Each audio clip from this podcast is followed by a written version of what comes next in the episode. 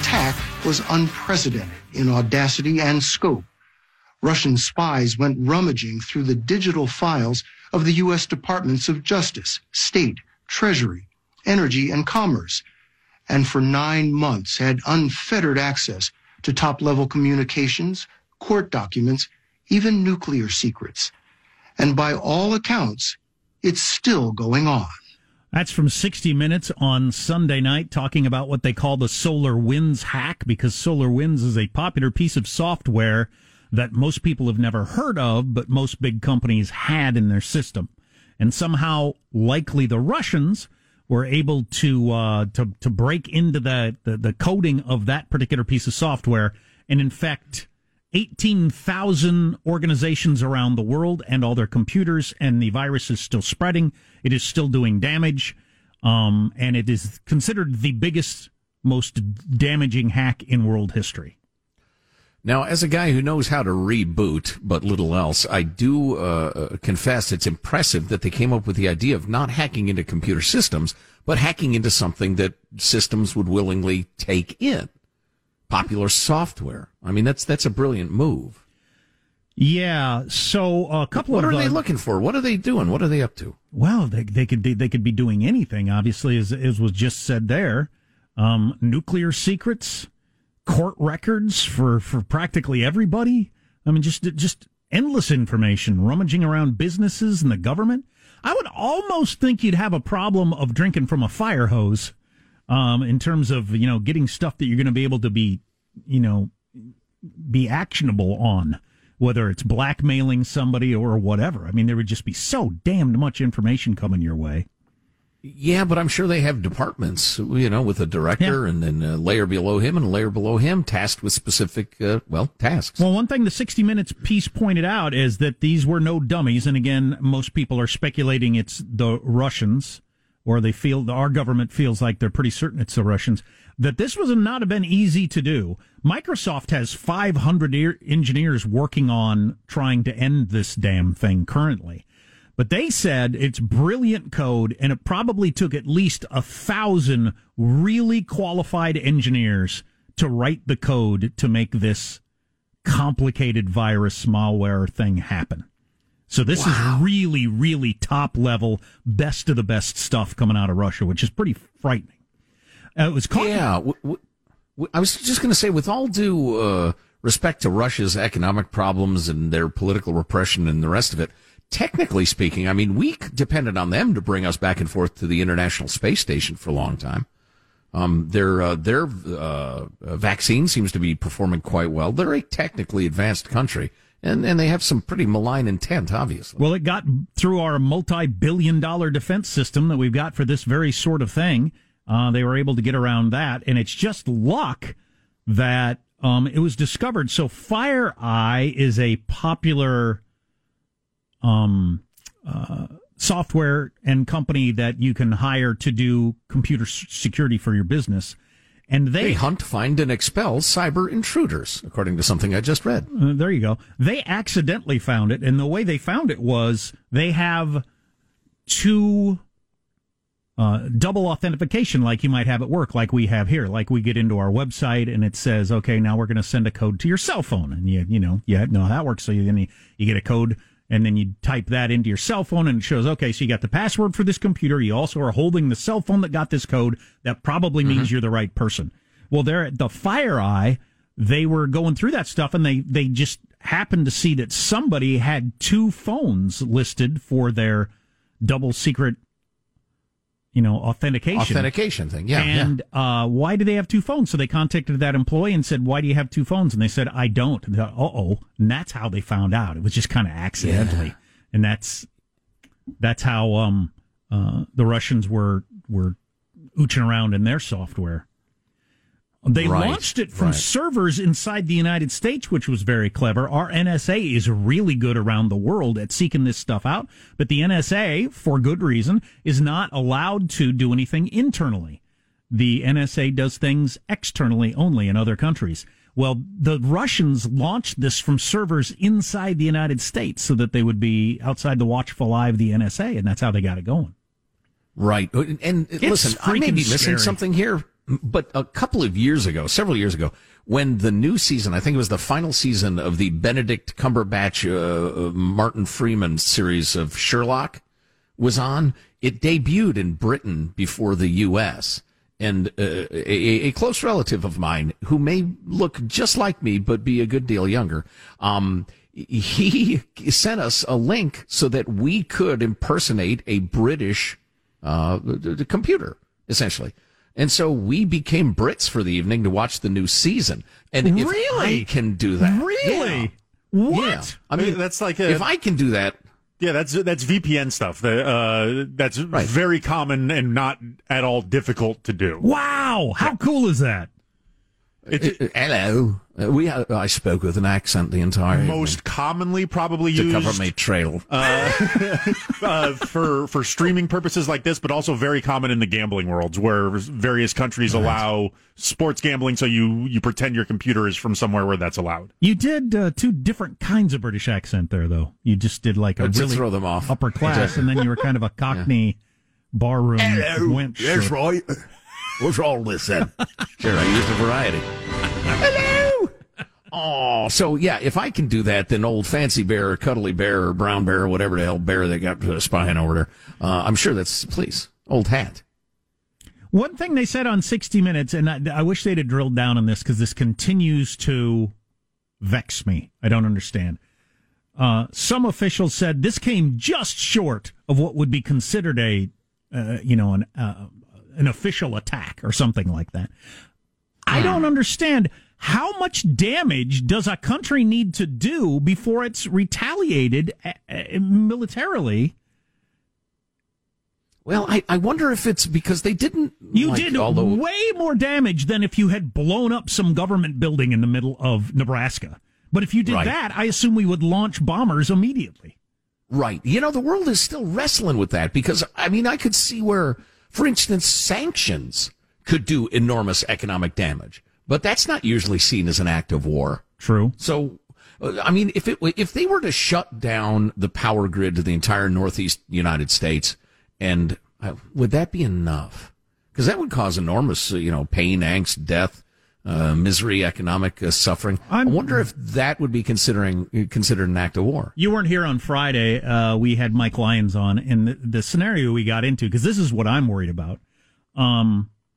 You had that numbnuts, I shouldn't use a funny term, evil, crazy scumbag guy in Nashville who had that truck bomb.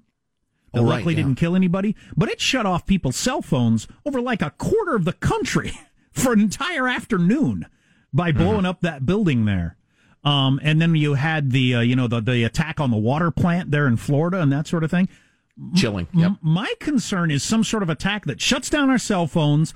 All of a sudden, our water is undrinkable. And I don't know, the power grid, for a couple of big cities. That is not beyond the realm of possibility at all. It seems to be completely possible. But that's when you launch your actual military attack. If you're China, or maybe you just close off the shipping lanes there in the the China Sea, or you move on Taiwan or whatever, and we're dealing. Can you imagine the panic that would occur in the United States if that happened all of a sudden? We're so used to our instantaneous communication. All of a sudden, if our internet was down and our cell phones were shut, and then you started getting word that something militarily was happening, we'd go crazy. We'd lose our minds collectively as a nation. Hey. The way impeachment turned out on Saturday is wild if you weren't paying attention, and I hope you weren't, but it was really an interesting end. People are still trying to figure out what happened and the results of that. What's going to come out of the impeachment vote? Well, maybe a third party. That seems to be what most Republicans want. All that on the way on the Armstrong and Getty Show. Armstrong and Getty.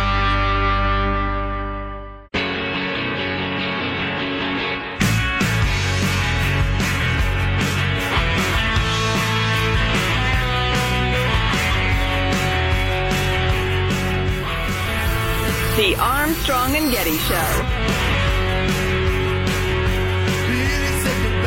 So we'll get into the how the impeachment turned out on Saturday at the bottom of the hour. It takes a little time to tell the story. If you didn't watch it for a while, it was really, really exciting. I thought they were going to call witnesses, and, man, I thought this is going to get crazy. And I thought, man, there's a chance Trump's going to get convicted, too. But then the Democrats caved for some reason, which still is not completely clear to everyone. But we'll have that story at the bottom. It's a hell of a tale, too. Drama behind the scenes. So I came across this article, 4 reasons experts say coronavirus cases are dropping in the U.S. I thought it was interesting. They think, let's see, who do they quote here? Old man Frieden. Frieden, is that his name? Yeah, Tom Frieden, who used to run the FDA. He was talking to Fareed Zakaria. He says, I don't think the vaccine is having much of an impact at all on case rates. It's what we're doing right, staying apart, wearing masks, not traveling, not mixing with others indoor. So scrolling, keep them doggies scrolling. But they think it's just, it's a combination of, a small but significant number of people have been vaccinated. A significant number of people have had the damn vid, were taking reasonable personal precautions, and it's working. On the other hand, it's entirely possible that everything I just said and everything the experts have said is wrong, and it comes roaring back in an unexpected way, because that's been the history of this thing. But I tell you what, one of the most interesting revelations I've heard, Jack, is what you were saying earlier, comparing and contrasting Florida and California's approaches.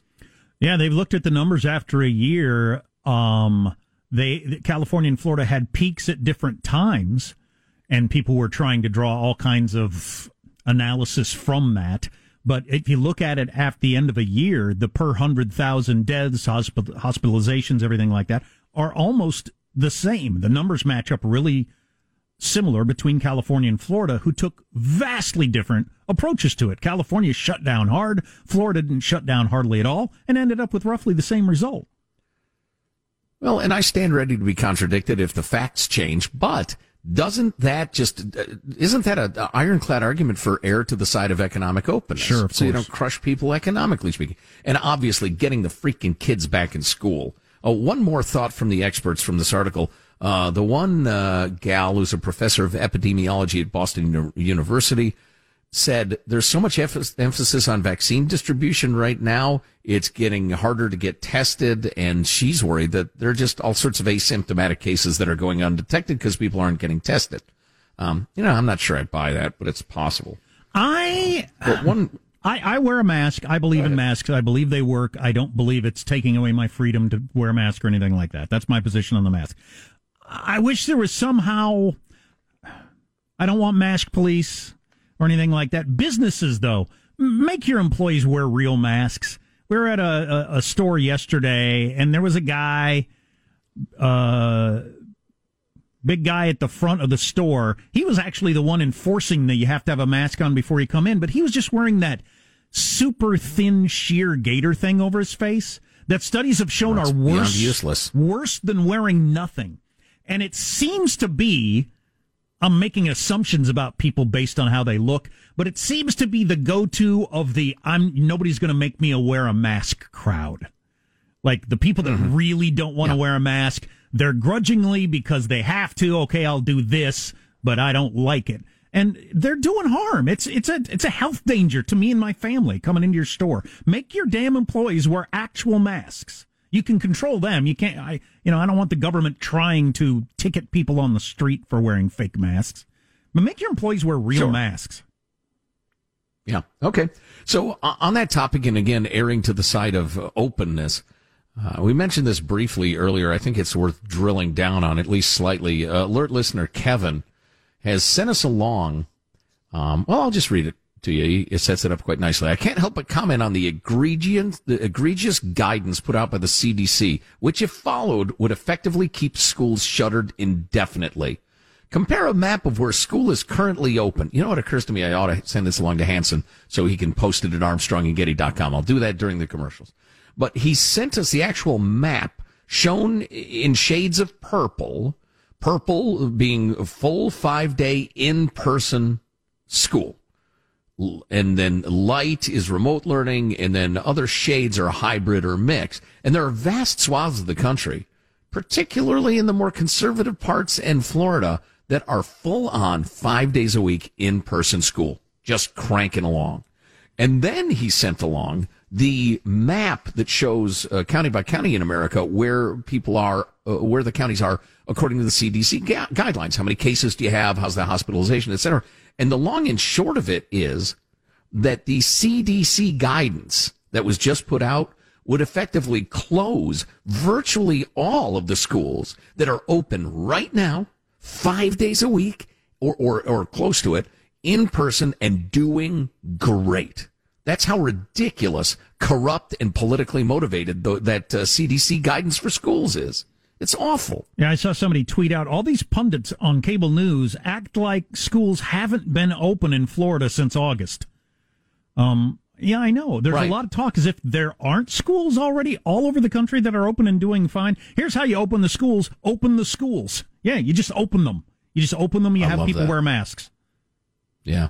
And I'm looking at, you know, Texas and Florida and Arkansas and Iowa and Nebraska, both Dakotas, a big, huge part of Minnesota, just not Minneapolis, a big, huge part of Michigan. The more conservative northern parts of Michigan are open 5 days a week in person.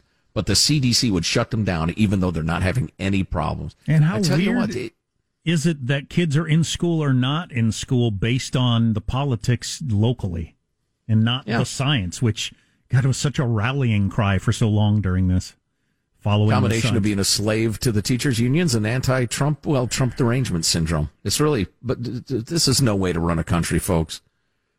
And the people who are not following the science are the ones most proudly bellowing, we're following the science.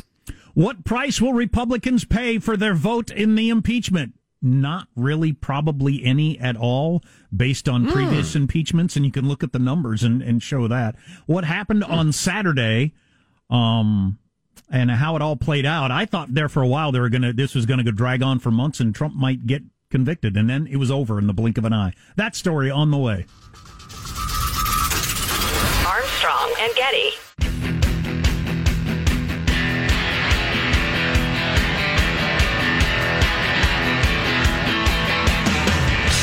The Armstrong and Getty Show.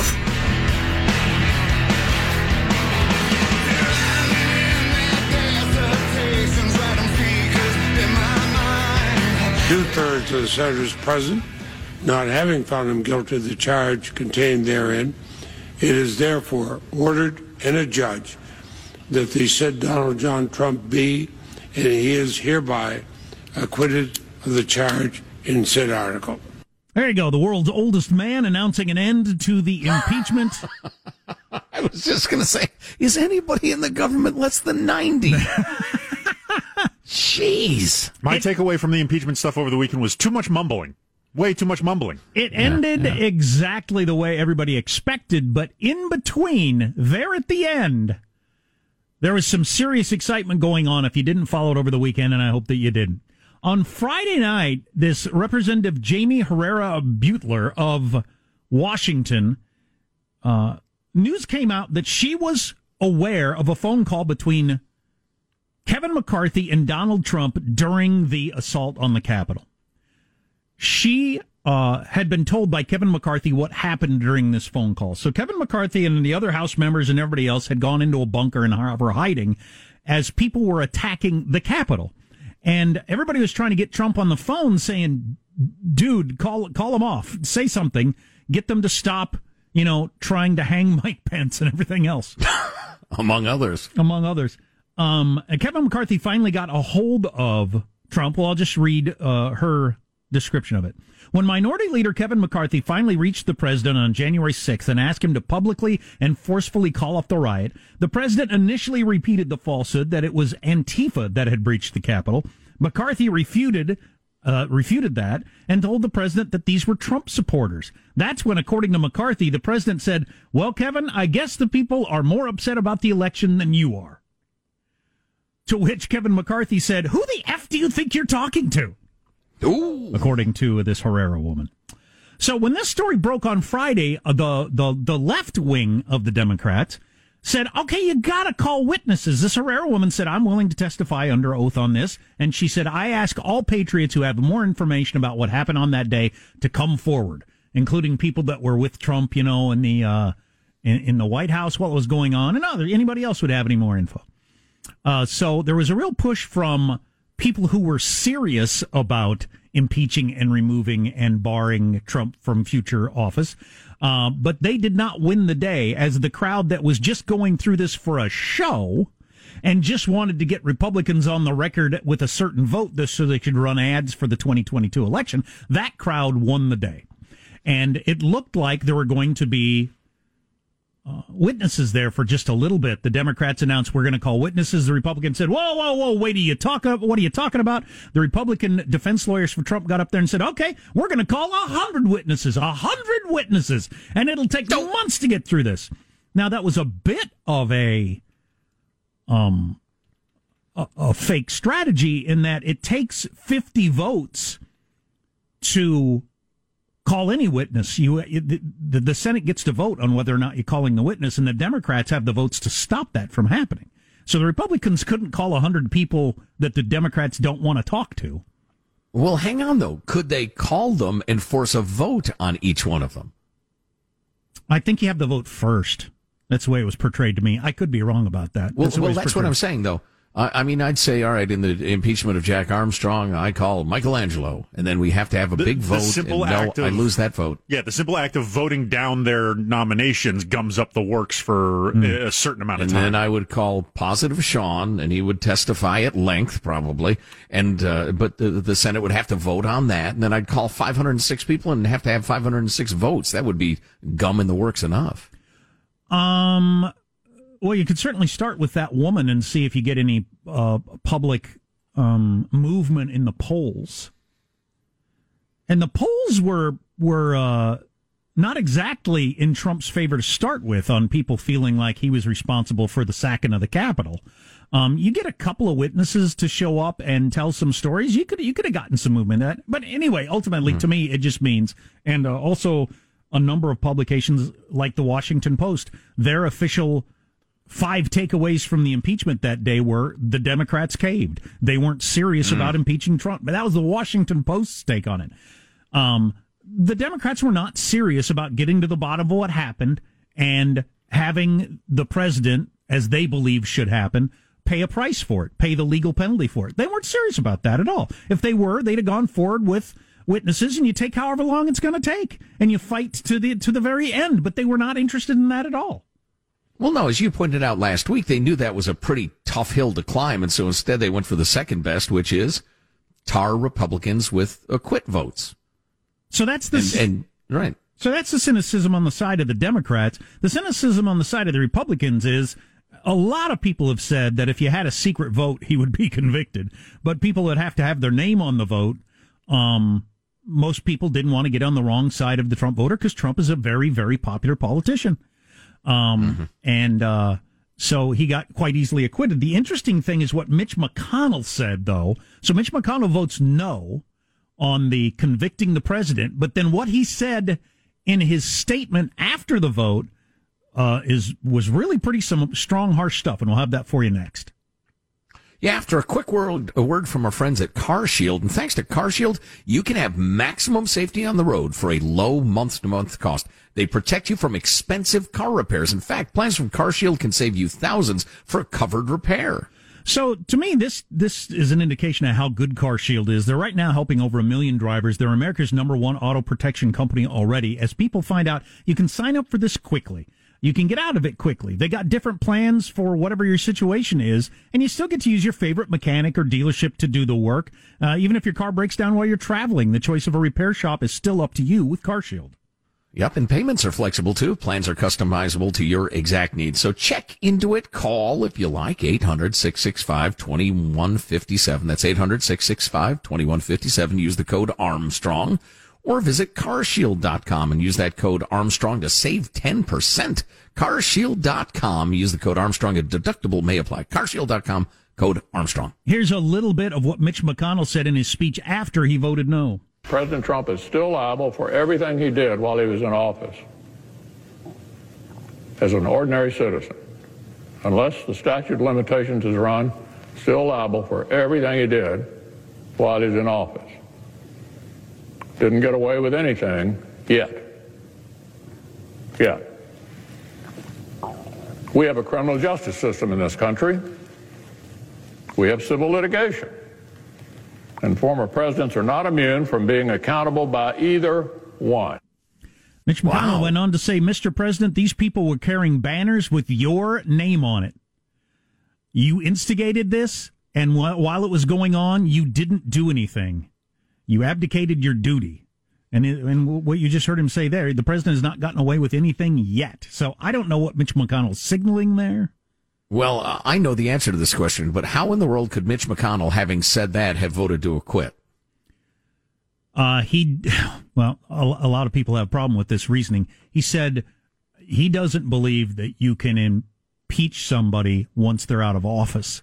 He's the one that didn't allow the trial to occur until after Trump was out of office. Because he was still Nancy held on to the articles for quite a while too. Yeah, but he was still the Senate Majority Leader, and he could have scheduled the trial to start, at least a day before, so it would have technically started before Trump was out of office. He waited until after, and then said, "Well, you can't do it now; it's after." So that's said, you can't be cynical enough about either side. Although his argument about the January exception, that was the argument Democrats were making. The January exception is, well, if we go with this standard, then a president in the last month could do anything and get away with it. Well, it'll be a January exception to being, prosecutable. And he's saying, well, there's not, because we still have a court of law. If you violate the law, you can still be prosecuted in all kinds of different courts once you're a private citizen. And he sounded like... Yeah, but that's a different question. It is. It absolutely is. But it sounded like he was hinting that Trump can and should be. He hasn't gotten away with anything yet. So I don't know. Oh, yeah. I thought that was beyond a hint. That was a statement. It was practically a threat. Hey, real quickly, just because I like the art of politics, even when it makes me sick. So you reported on that alleged conversation between Kevin McCarthy and the president during the siege of the Capitol, even as McCarthy's under his desk, hoping not to get hanged on the same scaffold as Mike Pence. Right. He's allegedly on the phone pleading with the president to call off the rabbit. According to one of Trump's attorneys, Van Der Veen, what's his first name? Old man Van Der Veen, he says, of this alleged conversation, first of all, it's my understanding, it's been reported, and he uses finger quotes, that Mr. McCarthy disclaims the rumors. That's been the basis of this morning's attacks. Really, rumors that have been the basis. The entire proceeding is based on rumor, report, innuendo. There's nothing to it, and they didn't do their work. Yeah, and then how does that get handled usually in a court of law? And I realize this is not a court of law. It's a political thing, but how does that usually get handled? You call witnesses, right, and you ask them. Right. Oh, Joe Under Getty oath, in the bank with a gun pointed at the teller has been reported. The innuendos about Joe demanding sex, it's been reported. Yeah. So but, as you asked the other day, because this was all a sham. Nancy Pelosi didn't get any Republicans involved in being House managers when she could have. She didn't let any Republicans speak when she could have. Some of them wanted to speak. She didn't give them time. She didn't pull in Republicans to write the articles of impeachment and say, hey, how would we write these to get more of you on board? It was a sham from the beginning. It was a cynical maneuver from the beginning. They weren't actually trying to go after this president while they were saying, this is the worst thing that's ever happened in our country's history. They weren't actually trying to pursue it. Right. But what you asked the other day is this the way the Andrew Johnson impeachment was? I mean, or is this all this backstory that we don't know about now because it was lost to history? And 100 years from now, will anybody know that this wasn't a real attempt? Everything that was going on behind the scenes, it was all about positioning for the 2022 election? Probably not. I think that's too much nuance. That's too many layers for history. History likes to really oversimplify everything. I have a feeling you're right. I want to get to this before I run out of time, and I don't want to bring impeachment back up again. I thought this was really interesting. Byron York wrote this because the word all day long from the liberal mainstream media was these Republicans are going to pay a price for this. People will remember forever throughout history how they voted on this. And I thought, throughout history? I'm not even sure they're going to remember in a year and a half, let alone throughout history. But Byron York wrote, in the last three impeachments, it has been common for Democrats, media, culturati, to threaten Republicans with revenge and long-lasting recriminations. In Bill Clinton's impeachment, Princeton historian Sean Wilentz famously told the GOP, history will track you down and condemn you for your craveness. But in fact, the GOP went on to win the House in 98, 2000, 2002, and 2004, and then lost in 2006 for reasons entirely unrelated to the Clinton impeachment. History must still be hunting them down, just slowly. Similarly, if less ornate threats were made against Republicans in the first Trump impeachment, but that was remarkable. What was remarkable, but that was how little impeachment just months earlier factored into the 2020 election, which, by the way, the House Democrats actually lost seats. Yeah. Now, after a second Trump impeachment, more threats from to track Trump acquitting Republicans to the ends of the earth. One Hollywood director vows to devote the rest of his life to the political eradication of the un-American GOP senators who chose to acquit. Ah, shut up. And Byron York said, maybe this time will be different, but emotions are high now. In time, they will cool for most people. If not the most ardent resistance, and aftermath of this impeachment will likely be similar to the others. Nobody's going to pay a political price for their impeachment vote. At least they haven't in the past. Right. And one final thought for me. It's worth noting that some of the Republicans might have been casting a Jerry Ford vote, a let's get this behind us and move on with the nation's business. And a lot of Democrats who thought, yeah, if we brought witnesses, maybe we could convict, but let's just get this over with. Right.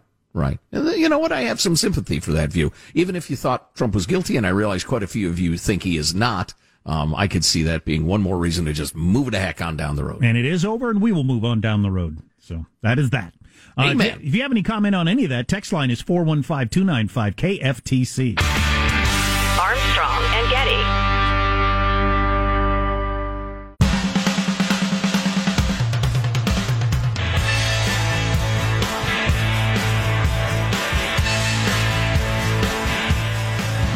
The Armstrong and Getty Show.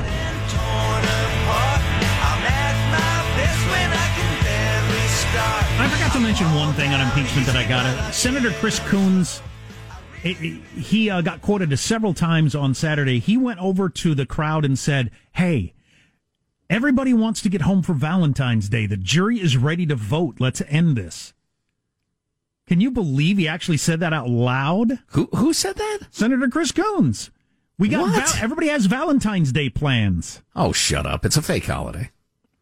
No, but that's like it. But that it's been known for years that that's the way Congress often works. That the deadline is, well, I got dinner reservations and I got a golf trip planned and I got a hotel, whatever. That's how you're going to end impeachment with people who've got plans. They need to get to the airport. Well, yeah, that is the way you're going to end it. If it's all phony, if it's all for show, if it's all a political gesture. So unbelievable. Brought you this story earlier, I think it was last week, about this school in one of the most expensive parts of the country, Cupertino, California. Cupertino, where Apple is. Didn't O'Reilly used to have follow-up segment or something like that on his show? Body language.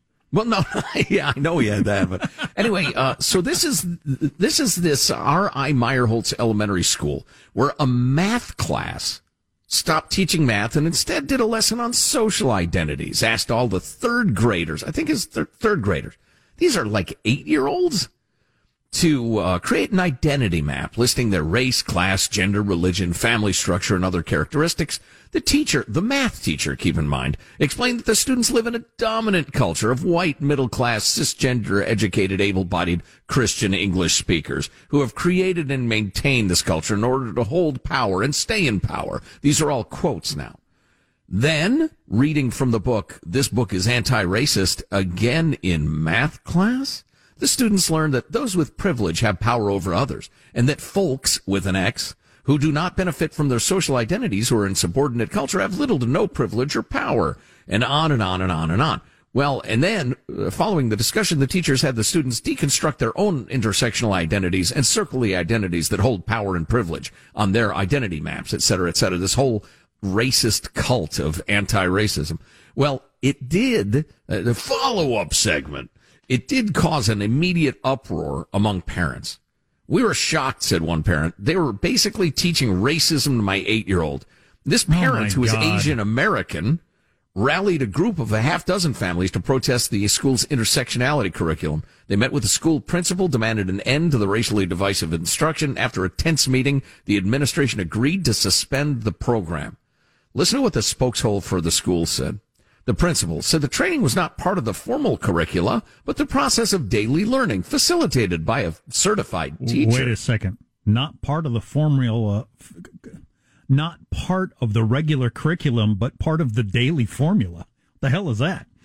Part of the process of daily learning. Yeah, if you teach something every day, that's part of your curriculum, I would say. Yeah.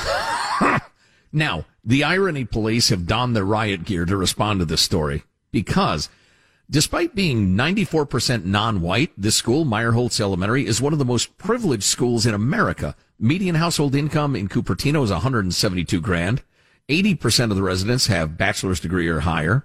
The majority of families are Asian American. The students have exceptionally high rates of academic achievement. School ranks in the top 1% of all elementary schools statewide. In short, nobody at Meyerholz is oppressed, and the school's high-achieving parents know that teaching intersectionality instead of math is a waste of time and potentially dangerous. But they shut them down, thankfully. And, you know, I'm sure the woke crowd would say, well, even though they're non-white, although Asians are white when it's convenient for the woke crowd and non-white when it's more convenient for them to be that. I hope with one thing with impeachment over, and I think we're not going to hear much about Trump for a while. Eugene Robinson in the Washington Post, let's move on from Trump. He's saying, just forget about it. Let's just move on. You know, and he's a liberal writer. Just let's do other things. I would hope we would start getting into some of this stuff. Do we want anti-racism taught in schools? Or, you know, how many stimulus packages should we pass for how much money? And all these different sorts of things could actually make their way into cable news conversations. Right. Yeah, the great or liberal somewhere. Gatekeepers have been standing in the way of that. One of the problems with leaving Trump behind is Trump was the main guy standing up against the crap I was just talking about. Right. Pretty much the only so people person. Have affection for him. Yeah. Yeah, that's a decent point. I got another example of that whole anti-racist thing, but we'll have to get to that next hour. Armstrong and Getty.